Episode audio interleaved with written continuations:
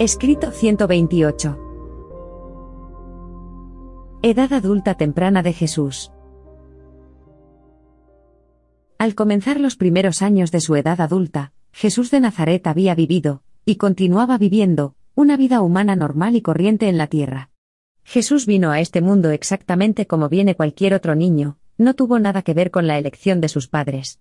Sí escogió este mundo concreto como el planeta en el que llevaría a cabo su séptimo y último ministerio de gracia, su encarnación con la semejanza de un hombre mortal, pero, por lo demás, vino al mundo de una manera natural, creciendo como un niño más del planeta, y luchando contra las vicisitudes de su entorno, tal como lo hacen los demás mortales en este, y en otros mundos similares.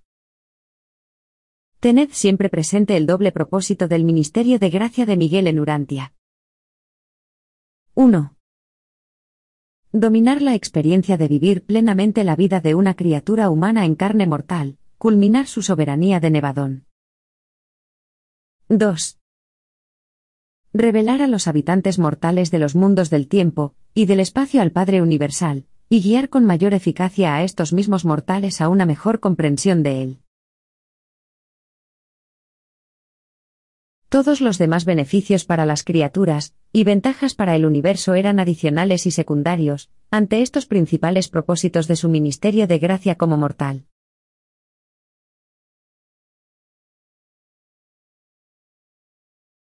¡1! Su vigésimo primer año, año 15 después de Cristo.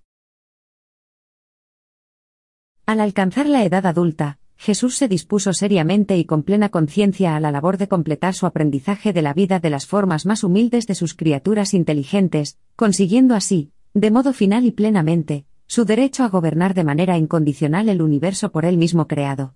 Emprendió esta formidable tarea enteramente consciente de su doble naturaleza. Si bien, él ya había combinado eficazmente estas dos naturalezas en una sola, la de Jesús de Nazaret, Josué ben José sabía perfectamente que era un hombre, un hombre mortal, nacido de mujer. Esto se demuestra al elegir hijo del hombre como su primer apelativo. Verdaderamente participó de la carne y de la sangre, e incluso ahora, cuando preside con autoridad soberana los destinos de un universo, todavía ostenta entre sus numerosos y bien merecidos títulos, el de Hijo del Hombre. Es literalmente cierto que el Verbo Creador, el Hijo Creador, del Padre Universal se hizo carne, y habitó en Urantia como un hombre del mundo. Trabajaba, se cansaba, descansaba y dormía. Tuvo hambre y satisfizo su apetito con alimentos, tuvo sed y sació su sed con agua. Experimentó toda clase de sentimientos y emociones humanas, fue tentado en todo según vuestra semejanza, y sufrió y murió. Adquirió conocimientos, acumuló experiencia y los aunó para su propia sabiduría, como hacen otros mortales del mundo. Hasta después de su bautismo no recurrió a ningún poder sobrenatural. No utilizó ningún medio que no formara parte de sus dotes humanas como hijo de José y de María. Se despojó de los atributos inherentes a su existencia prehumana. Con anterioridad al comienzo de su obra pública, se limitó a sí mismo por completo en cuanto al conocimiento de los acontecimientos y de los hombres. Fue un verdadero hombre entre hombres. Es para siempre una gran verdad que, tenemos un sumo gobernante que puede compadecerse de nuestras debilidades. Tenemos un soberano que en todas las cosas fue tentado y probado como nosotros, solo que él no pecó. Y, puesto que él mismo ha sufrido, siendo tentado y probado, es sobradamente capaz de comprender y asistir a los que se encuentran confundidos y angustiados. El carpintero de Nazaret comprendía ahora plenamente la labor que tenía ante sí, pero decidió vivir la vida humana siguiendo su cauce natural. Y en algunas de estas cuestiones, es realmente un ejemplo para sus criaturas mortales, pues tal como está escrito. Haya en vosotros este sentir que hubo también en Cristo Jesús, el cual, siendo de la naturaleza de Dios, no estimaba extraño ser igual a Dios. Pero se restó importancia, y tomando la forma de una criatura, nació con semejanza a la humanidad. Y apareciendo, pues, en su porte, como hombre, se humilló a sí mismo y se hizo obediente hasta la muerte, incluso a la muerte de cruz. Vivió su vida mortal tal como la de los demás miembros de la familia humana pueden vivir la suya, como aquel que en los días en la carne ofreció con tanta asiduidad oraciones y súplicas, con gran clamor y lágrimas, a aquel que lo podía librar de todo mal, y sus oraciones fueron oídas porque creía. por lo cual debía ser en todo semejante a sus hermanos, para venir a ser un soberano misericordioso y comprensivo para ellos.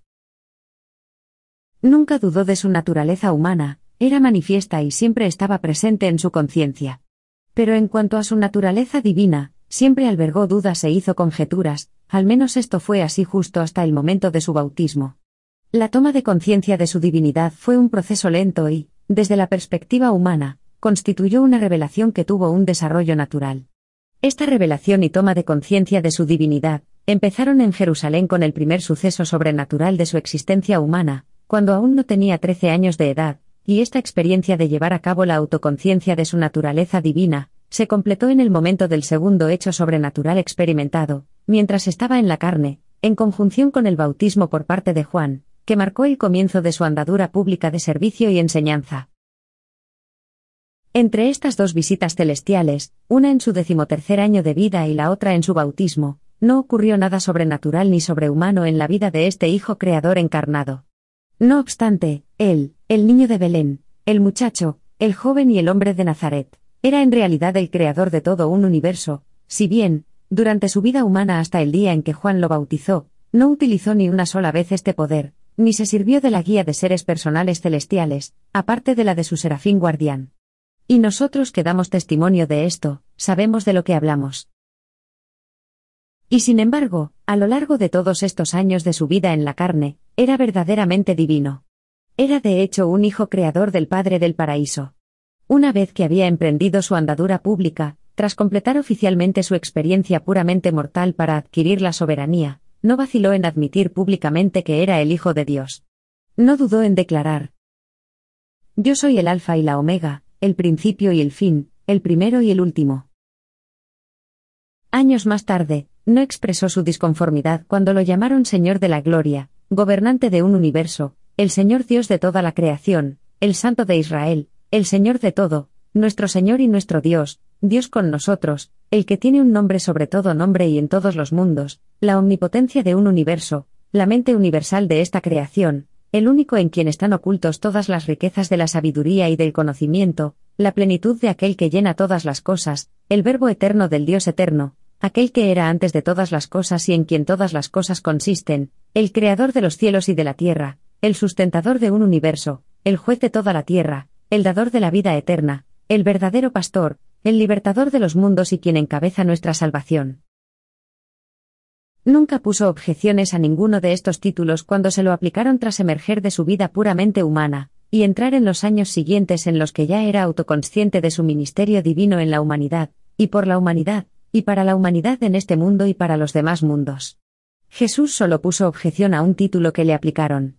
Cuando cierta vez lo llamaron Emanuel, simplemente replicó, No soy yo, es mi hermano mayor.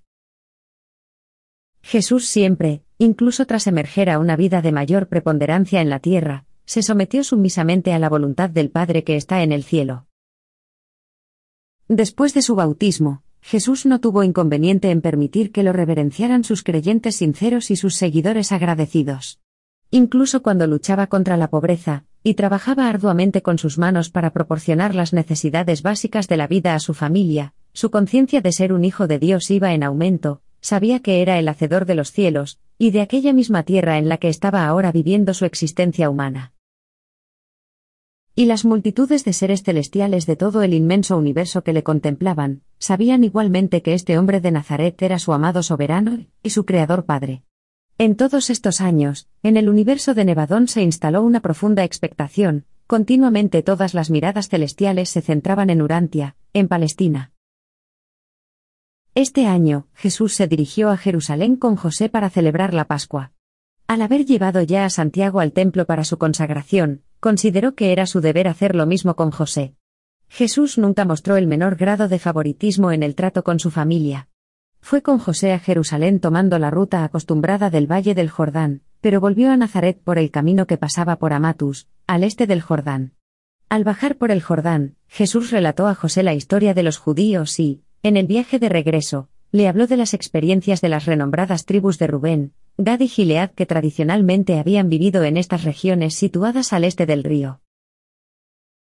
José hizo muchas preguntas a Jesús con la intención de que hablara de su misión de vida, pero a la mayoría de ellas, Jesús solo le contestaba, aún no ha llegado mi hora. Sin embargo, durante estas conversaciones de índole personal, Jesús dejó deslizar muchas palabras que José recordó durante los agitados sucesos de los siguientes años. Jesús, junto con José, pasó esta Pascua en Betania, con sus tres amigos, como acostumbraba a hacer cuando asistía en Jerusalén a estas fiestas conmemorativas.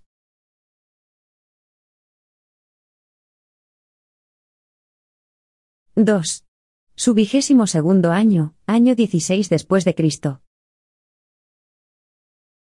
Este fue uno de esos años en el que los hermanos y hermanas de Jesús se enfrentaban a las pruebas y tribulaciones propias de las dificultades y reajustes que tienen lugar en la adolescencia.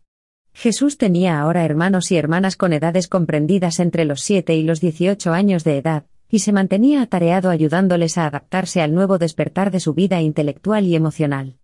Así pues, tuvo que abordar los problemas de la adolescencia a medida que se iban presentando en las vidas de sus hermanos y hermanas menores. Este año, Simón se graduó de la escuela y empezó a trabajar con Jacob, el albañil, el antiguo compañero de juegos de la niñez de Jesús y su siempre dispuesto defensor. Como resultado de varias conversaciones familiares, se decidió que no era aconsejable que todos los muchachos se dedicaran a la carpintería. Pensaron que si diversificaban sus oficios estarían en posición de hacer contratos para construir edificios enteros. Además, desde que tres de ellos habían trabajado como carpinteros a tiempo completo, no todos habían estado ocupados. Jesús continuó este año con el acabado de interiores y la ebanistería, pero pasaba la mayor parte de su tiempo en la tienda de reparaciones de las caravanas. Santiago estaba empezando a alternarse con él para atenderla.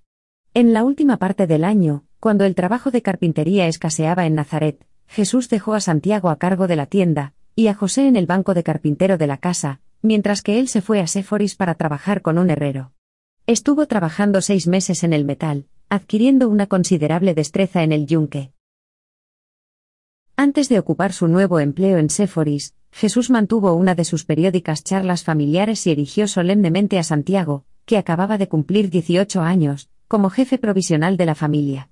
Prometió a su hermano un apoyo fiel y su plena cooperación, y exigió de cada uno de los miembros de esta, la promesa formal de obedecer a Santiago.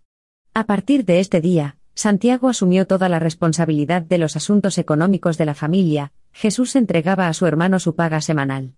Nunca más se hizo con las riendas del hogar, ya en manos de Santiago. Mientras trabajaba en Séforis podría haber regresado caminando todas las noches a su casa si hubiera sido necesario, pero permaneció alejado deliberadamente, atribuyendo al tiempo y a otras razones el no hacerlo, si bien, su verdadero motivo era formar a Santiago y a José, para que pudieran hacerse responsables de la familia.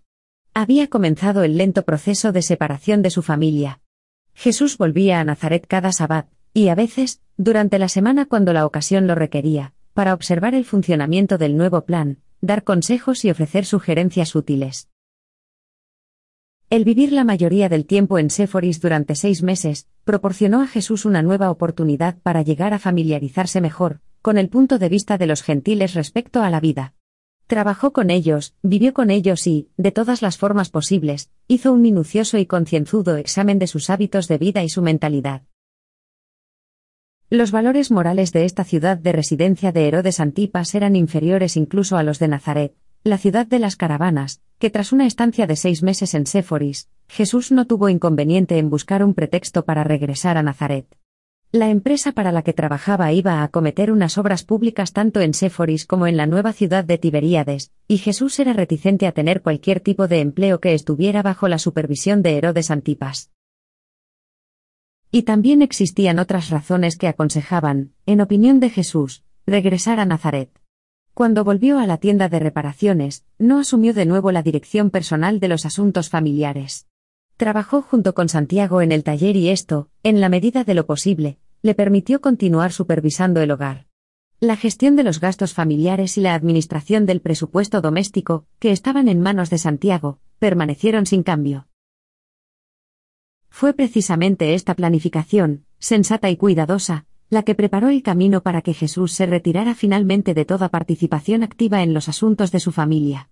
Cuando Santiago llevaba dos años de experiencia como jefe provisional de la familia, y dos años completos antes de que él, Santiago, contrajera matrimonio, se designó a José a cargo de los fondos de la casa, y se le confió la gestión general del hogar.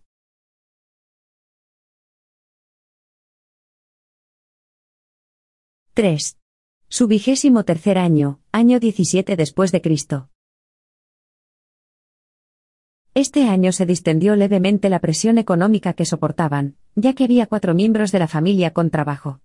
Miriam obtenía considerables ingresos gracias a la venta de leche y mantequilla, Marta se había convertido en una experta tejedora. Habían pagado más de un tercio del precio de compra de la tienda de reparaciones.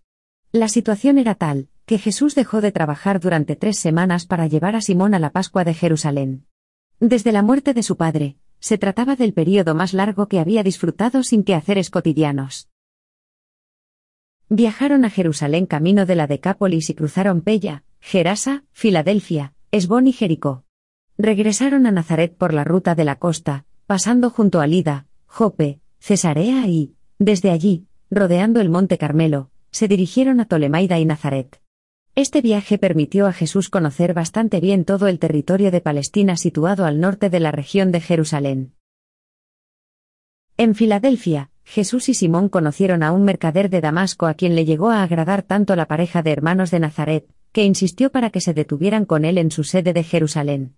Mientras Simón asistía al templo, Jesús conversó durante bastante tiempo con este hombre de mundo, bien educado y muy viajado. Este mercader poseía más de cuatro mil camellos de caravana, tenía intereses en todo el mundo romano, y ahora estaba de camino a Roma.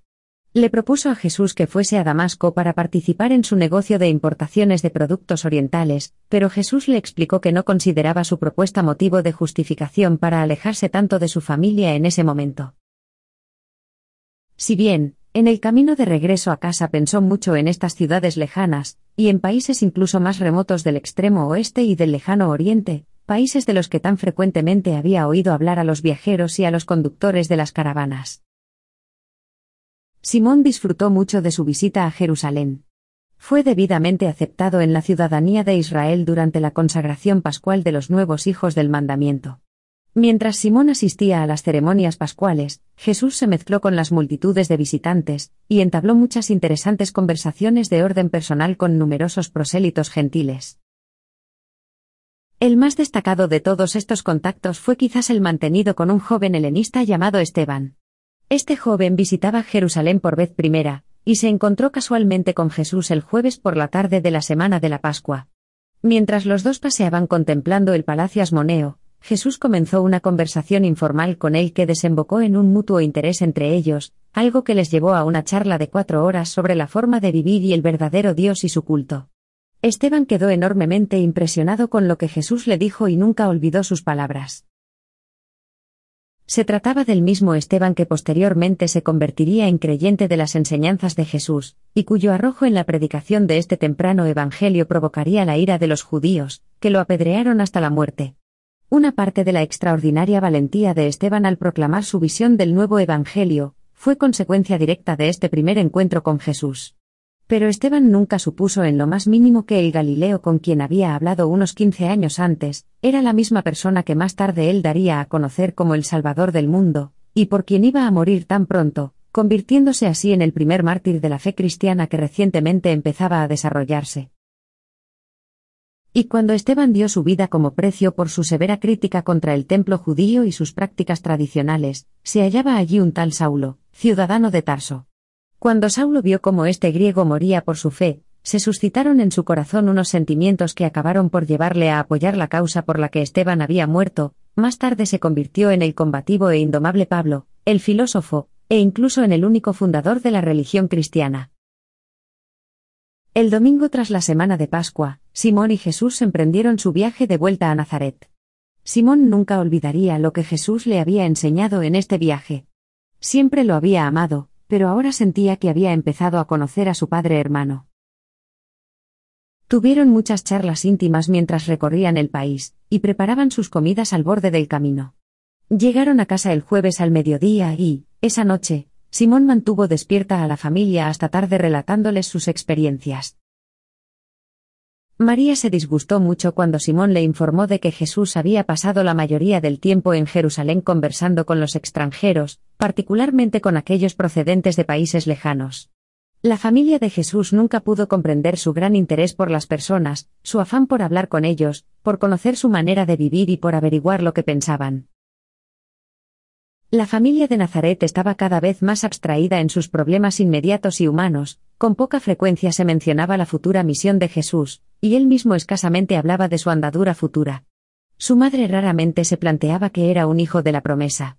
Iba lentamente renunciando a la idea de que Jesús tenía que cumplir una misión divina en la tierra, pero a veces, cuando se detenía a recordar la visitación de Gabriel antes de que el niño naciera, se reavivaba su fe.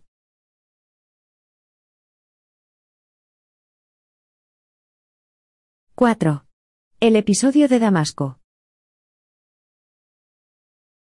Jesús pasó los cuatro últimos meses de este año en Damasco como invitado del mercader que conoció por primera vez en Filadelfia, yendo de camino a Jerusalén. Un representante de este mercader había buscado a Jesús a su paso por Nazaret y lo acompañó hasta Damasco. El mercader, en parte judío, pensaba dedicar una extraordinaria suma de dinero a la institución de una escuela de filosofía religiosa en Damasco.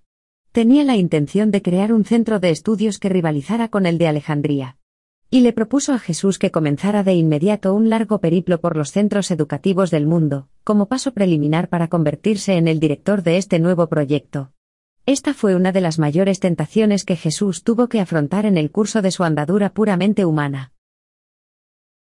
Al poco tiempo, este mercader llevó ante Jesús a un grupo de doce mercaderes y banqueros, que acordaron financiar el proyecto de esta nueva escuela.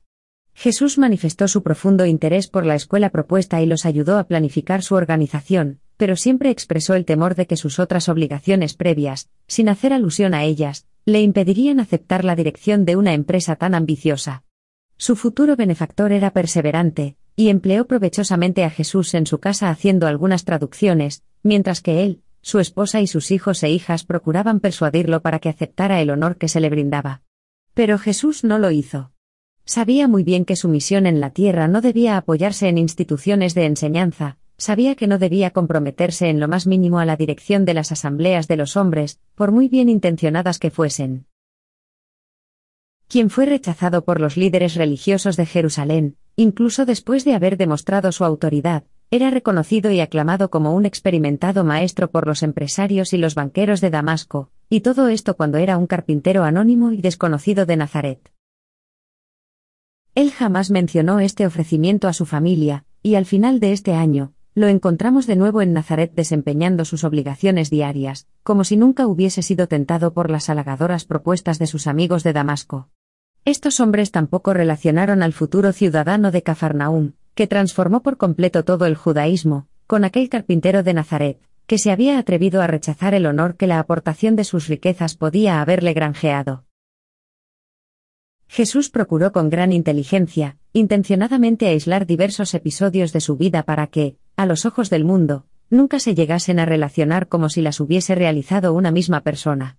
Muchas veces, en años venideros, escuchó narrar la misma historia del extraño Galileo, que rehusó la oportunidad de fundar en Damasco una escuela que compitiera con Alejandría. Al tratar de separar ciertos componentes de su experiencia terrenal, uno de los propósitos que le impulsaba era evitar la conformación de una andadura tan versátil y espectacular, que pudiera llevar a las futuras generaciones a venerar al Maestro en lugar de cumplir la verdad, que él había vivido y enseñado. Jesús no quería que la recreación de un historial de sus logros pudiese distraer la atención de sus enseñanzas. Comprendió muy pronto que sus seguidores se sentirían tentados de elaborar una religión acerca de él, que pudiera rivalizar con el Evangelio del reino que pretendía proclamar al mundo. Por consiguiente, durante toda su memorable trayectoria de vida, trató sistemáticamente de suprimir todo lo que él pensaba que pudiera contribuir a esta tendencia humana natural de exaltar al Maestro, en lugar de afirmar sus enseñanzas. Este mismo motivo también justifica por qué permitió que se le conociera con apelativos diferentes, durante los distintos períodos por los que atravesó en su variada vida en la Tierra. Además, no quería ejercer ninguna influencia indebida sobre su familia u otras personas, para no inducirles a creer en él en contra de sus sinceras convicciones personales. Siempre se negó a beneficiarse de forma indebida e injusta de la mente humana. No quería que los hombres creyeran en él, a menos que sus corazones se mostrarán receptivos a las realidades espirituales reveladas en sus enseñanzas. Hacia finales de este año, todo marchaba bastante bien en el hogar de Nazaret. Los niños crecían y María se iba acostumbrando a que Jesús estuviese lejos de la casa. Él continuaba entregando sus ingresos a Santiago para el mantenimiento de la familia, tan solo se reservaba una pequeña parte para sus gastos personales más inmediatos. A medida que pasaban los años, más difícil resultaba ser conscientes de que este hombre era un hijo de Dios en la tierra. Parecía haberse convertido en una criatura más del mundo, en un hombre entre los hombres. El Padre Celestial había ordenado que su ministerio de gracia se desarrollara precisamente de este modo.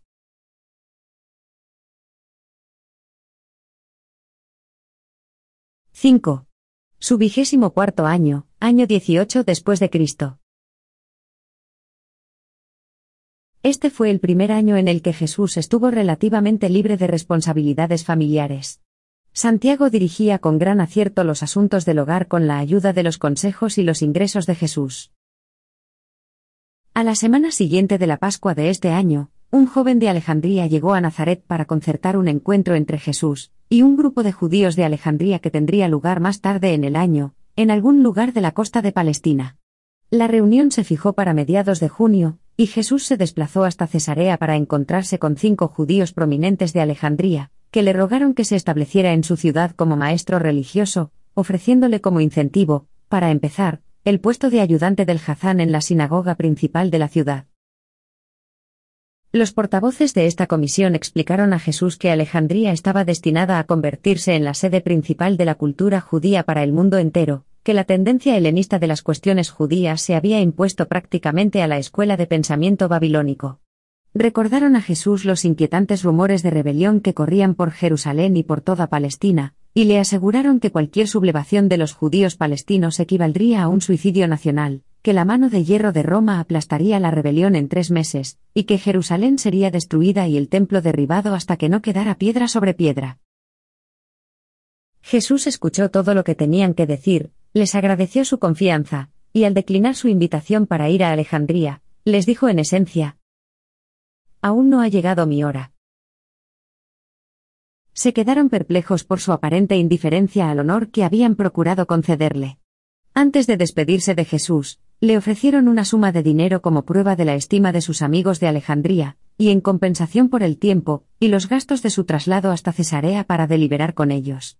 Pero se negó igualmente a aceptar el dinero, diciendo, La casa de José nunca ha recibido limosnas, y no podemos comernos el pan de otro, siempre que mis brazos estén fuertes y mis hermanos puedan trabajar. Sus amigos de Egipto zarparon para su tierra, y en años posteriores, cuando oyeron rumores sobre el constructor de embarcaciones de Cafarnaúm, que tanta conmoción estaba creando en Palestina, pocos de ellos supusieron que se trataba del niño de Belén ya adulto, ni del mismo Galileo de extraño comportamiento que había declinado, sin muchos formalismos, su invitación para convertirse en un gran maestro en Alejandría. Jesús regresó a Nazaret. Los seis meses que restaban de este año fueron los menos accidentados de toda su andadura, disfrutó de un alivio transitorio de su lista habitual de problemas que resolver y de dificultades que superar.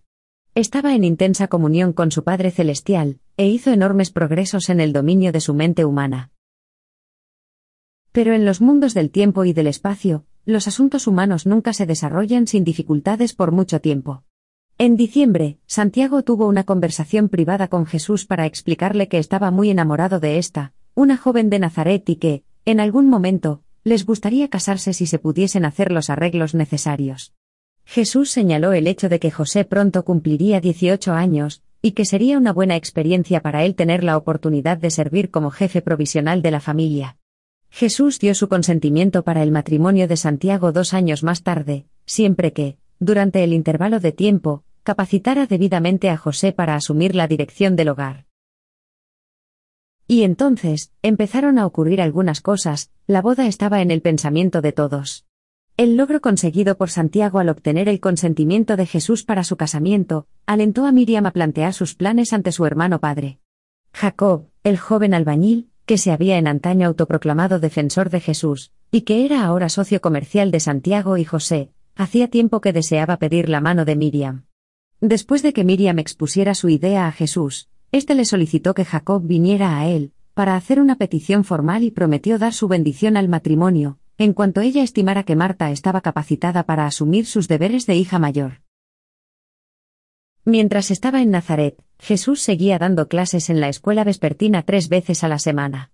Los sabbats, en la sinagoga, leía a menudo las escrituras, conversaba con su madre, enseñaba a los niños, y en general, se conducía como un digno y respetado ciudadano de Nazaret, perteneciente a la comunidad de Israel.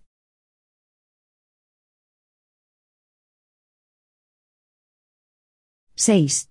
Su vigésimo quinto año, año 19 después de Cristo. Este año comenzó con toda la familia de Nazaret en buena salud. En dicho año, se completó la escolarización regular de todos los niños, con la excepción de alguna tarea que Marta debía hacer para Ruth. Jesús era uno de los hombres más robustos y cultivados que habían aparecido en la tierra desde los tiempos de Adán. Su desarrollo físico era espléndido. Su mente era activa, aguda y penetrante, había alcanzado colosales proporciones en comparación con la capacidad mental media de sus contemporáneos, y su espíritu era de cierto, humanamente divino. La economía familiar se hallaba en las mejores condiciones desde que tuvieron que desprenderse de las propiedades de José. Se habían efectuado los últimos pagos de la tienda de reparaciones de caravanas, no debían nada a nadie, y por primera vez en años, contaban con algunos fondos. Siendo así, y puesto que había llevado a sus otros hermanos a Jerusalén para asistir a sus primeras ceremonias de la Pascua, Jesús decidió acompañar a Judá, que acababa de graduarse de la sinagoga, en su primera visita al templo. Fueron a Jerusalén por el valle del Jordán y regresaron por la misma ruta, Jesús temía que surgieran problemas si atravesaba Samaria con su joven hermano. Ya en Nazaret, Judá había tenido a veces algún leve problema, debido a su impetuoso temperamento junto a sus fuertes convicciones patrióticas. Llegaron a Jerusalén a su debido tiempo, e iban de camino para hacer una primera visita al templo, cuya sola visión había agitado y emocionado a Judá hasta lo más profundo de su alma, cuando se encontraron fortuitamente con Lázaro de Betania. Mientras Jesús charlaba con Lázaro y trataba de hacer los arreglos necesarios para celebrar la Pascua juntos, Judá les causó serias dificultades. A corta distancia de allí había un guardia romano, que hizo unos comentarios indebidos a una muchacha judía que pasaba por allí. Judá, preso de una terrible indignación, no tardó en dar rienda suelta a su ira por este impropio comportamiento, dirigiéndose al soldado, que pudo oírlo.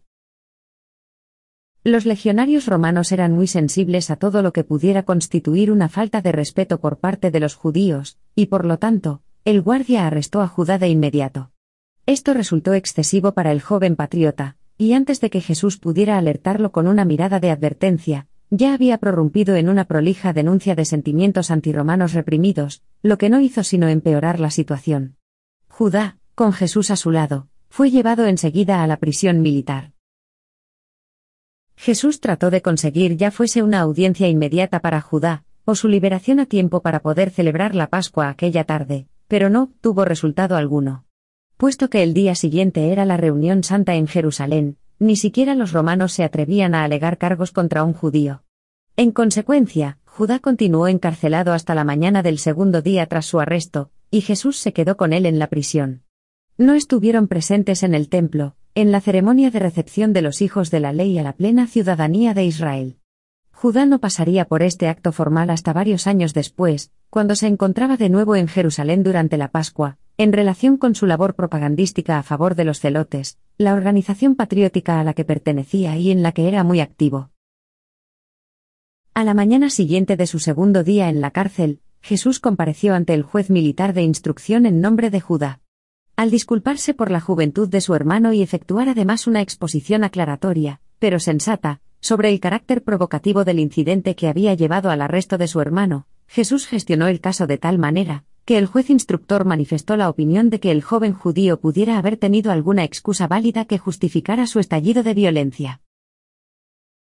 Después de advertir a Judá que no se permitiera de nuevo cometer tal temeridad, al despedirlos, dijo a Jesús, harías bien en vigilar al muchacho, es probable que os cause a todos muchos problemas. Y el juez romano decía la verdad.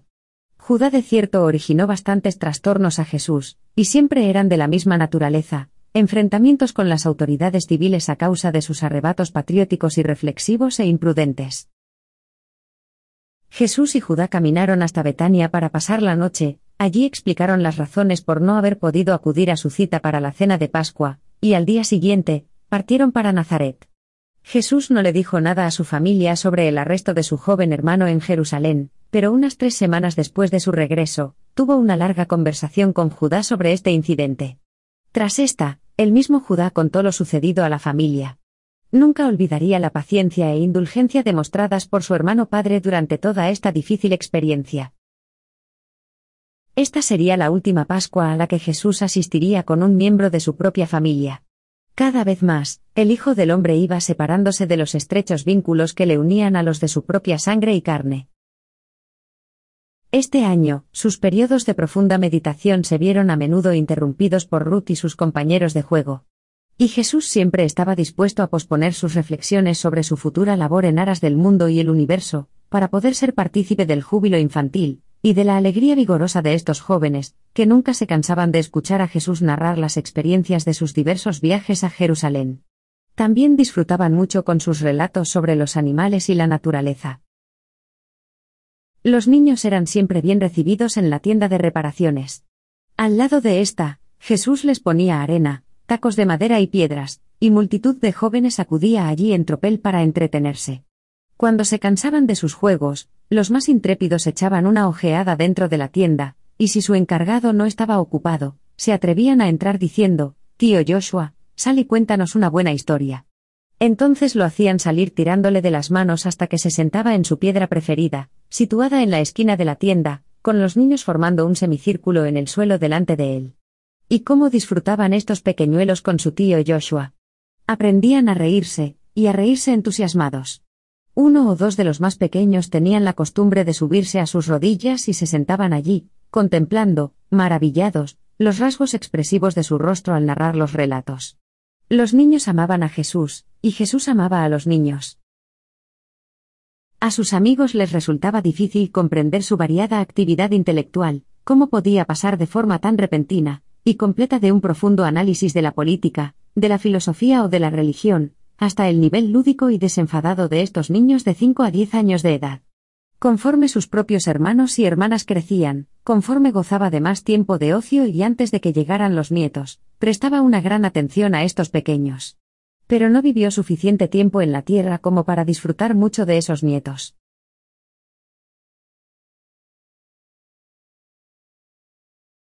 ¡7! Su vigésimo sexto año, año 20 después de Cristo. Al comenzar este año, Jesús de Nazaret se volvió claramente consciente, de que poseía en potencia un amplio rango de facultades.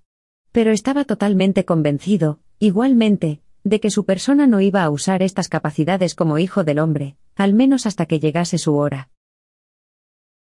En esta época, aunque recapacitó mucho sobre la relación con su Padre Celestial, poco decía al respecto. Y cierta vez, estando en la cima de la colina, expresó en una oración el resultado de toda esta reflexión diciendo, Sea yo quien fuese y sea cual fuese el poder que yo pueda o no pueda tener, he estado siempre y siempre estaré sujeto a la voluntad de mi Padre del paraíso. Y sin embargo, mientras este hombre caminaba por Nazaret yendo y viniendo de su trabajo, era literalmente cierto, en cuanto a un inmenso universo, que en él estaban escondidos todos los tesoros de la sabiduría y del conocimiento. Todo este año, los asuntos de la familia se desarrollaron sin dificultades, excepto en lo referido a Judá. Durante años, Santiago tuvo problemas con su hermano menor, que no estaba dispuesto a ponerse a trabajar ni se podía contar con él, para que contribuyera a los gastos domésticos. Aunque vivía en la casa, no tomaba conciencia de que tenía que aportar al sostén de su familia. Jesús era un hombre de paz, y en ocasiones, le disgustaban los actos beligerantes y los numerosos arrebatos patrióticos de Judá. Santiago y José estaban a favor de expulsarlo de la casa, pero Jesús nunca accedió a ello. Cuando llegaban verdaderamente al límite de su paciencia, Jesús simplemente les recomendaba, tened paciencia. Sed sabios en vuestros consejos y elocuentes en vuestras vidas, para que vuestro hermano menor pueda conocer primero el camino mejor, y luego se sienta obligado a seguiros en este. Las recomendaciones de Jesús, prudentes y amorosas, evitaron una ruptura de la familia, permanecieron juntos, pero Judá, hasta después de su matrimonio, nunca consiguió templar sus sentidos. María raramente hablaba de la futura misión de Jesús. Siempre que se hacía referencia a este asunto, Jesús solo respondía, aún no ha llegado mi hora. Jesús casi había terminado la difícil tarea de desacostumbrar a su familia de la dependencia a su inmediata presencia personal. Se estaba preparando con rapidez para el día en el que podría dejar permanentemente este hogar de Nazaret, y comenzar de forma más activa el preludio de su verdadero ministerio en favor de los hombres. Nunca perdáis de vista el hecho de que la misión fundamental de Jesús en su séptimo ministerio de gracia, era adquirir la experiencia de sus criaturas, lograr la soberanía de Nevadón. Y al acumular esta misma experiencia, realizaba, para Urantia y para todo su universo local, la revelación suprema del Padre del Paraíso. De forma adicional a estos fines, también emprendió la tarea de desenmarañar los complejos asuntos de este planeta en su relación con la rebelión de Lucifer. Jesús gozó este año de más tiempo de ocio de lo habitual, y dedicó mucho tiempo a formar a Santiago en la gestión de la tienda de reparaciones, y a José en la dirección de los asuntos del hogar. María tenía la sensación de que se estaba preparando para dejarlos. ¿Dejarlos para ir a dónde? ¿Para hacer qué? Casi había cesado en su idea de que Jesús era el Mesías. No podía entenderlo, simplemente no lograba comprender a su hijo primogénito. Este año, Jesús pasó una gran cantidad de tiempo de forma individual con cada uno de los miembros de su familia. Los llevaba a dar largos y frecuentes paseos por el campo y por la colina. Antes de la cosecha, Llevó a Judá a casa de su tío el granjero, al sur de Nazaret, pero Judá no permaneció mucho tiempo tras la cosecha. Huyó de allí y Simón lo encontró más tarde con los pescadores en el lago. Cuando Simón lo trajo de vuelta a casa, Jesús habló sobre algunas cosas con el joven fugado, y puesto que quería ser pescador, fue hasta Magdala con él, y lo puso en manos de un pariente suyo pescador, y Judá, desde aquel momento, trabajó razonablemente bien y con regularidad hasta que contrajo matrimonio, continuando como pescador después de casarse. Por fin había llegado el día en el que todos los hermanos de Jesús habían elegido, y se habían asentado en sus respectivas profesiones. Llegaba el momento en el que Jesús habría de dejar el hogar. En noviembre hubo una doble boda. Santiago se casó con esta, y Miriam lo hizo con Jacob. Aquello fue en verdad un motivo de júbilo. Incluso María estaba feliz una vez más, salvo cuando, en ocasiones, se daba cuenta de que Jesús se estaba preparando para marcharse. Sentía en sí el peso de una gran incertidumbre. Ojalá Jesús quisiera sentarse y hablar con ella de todo esto con libertad, como cuando era niño, pero se había vuelto poco comunicativo, mantenía un profundo silencio respecto al futuro. Santiago y su esposa esta se trasladaron a una casa, pequeña y agradable, regalo del padre de ella, situada en la parte oeste de la ciudad. Aunque Santiago continuaba con su ayuda al mantenimiento de la casa de su madre, debido a su matrimonio, su aportación se redujo a la mitad, y Jesús nombró formalmente a José como jefe de la familia. Judá enviaba ahora con toda lealtad su contribución mensual a la casa. Las bodas de Santiago y de Miriam tuvieron una influencia muy beneficiosa sobre él, y al marcharse para las zonas de pesca al día siguiente del doble enlace, le aseguró a José que podía contar con él, para cumplir plenamente con mi deber e incluso más si es necesario. Y mantuvo su promesa. Miriam, vecina de al lado de María, vivía en la casa de Jacob, dado que el anciano Jacob yacía ya descansando con sus padres.